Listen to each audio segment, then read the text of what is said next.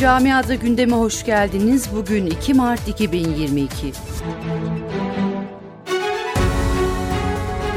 Rusya-Ukrayna savaşı 7. gününe girdi. Savaşta Ukrayna'ya uluslararası destek her gün artarken Kiev'deki sığınağından dünyaya seslenen Ukrayna lideri Zelenski, ateşkes görüşmelerinin ciddiye alınabilmesi için saldırıların durdurulması gerektiğini söyledi.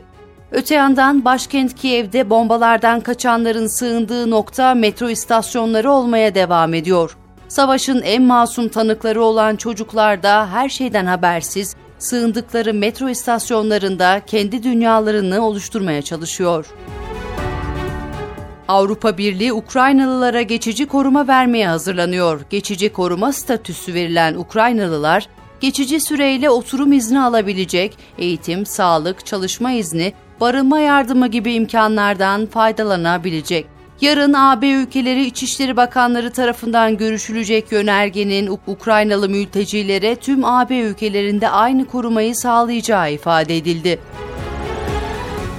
Rusya'nın saldırdığı Ukrayna'da yaşayanlar komşu ülkelere kaçmak için yoğun uğraşlar verirken çoğunluğu öğrenci olan Ukrayna'daki Afrikalıların ise sınır hatlarında ten renkleri nedeniyle ırkçılığa uğradıklarını ifade ediliyor. New York'taki Birleşmiş Milletler Genel Merkezi'nde konuşan Kenya'nın Birleşmiş Milletler temsilcisi de Afrikalıların kaçmaya çalıştıkları sırada tren ve otobüslerde en arka sıralara itildiğini ve ırkçılığa maruz kaldıklarını söyledi.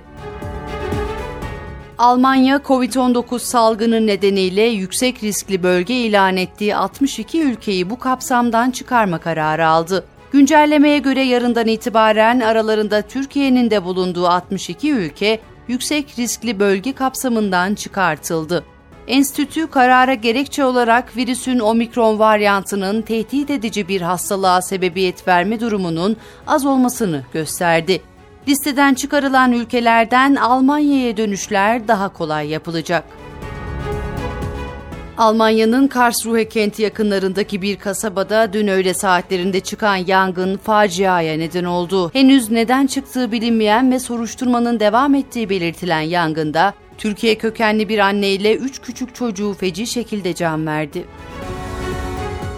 Almanya'da abonelik sistemi ile ilgili önemli bir değişiklik 1 Mart itibarıyla yürürlüğe girdi. Yeni uygulamayla sözleşmeler süresi bittikten sonra otomatik olarak 1 veya 2 yıl uzamayacak. Ancak yeni uygulama 1 Mart'tan önce imzalanan sözleşmeleri kapsamıyor.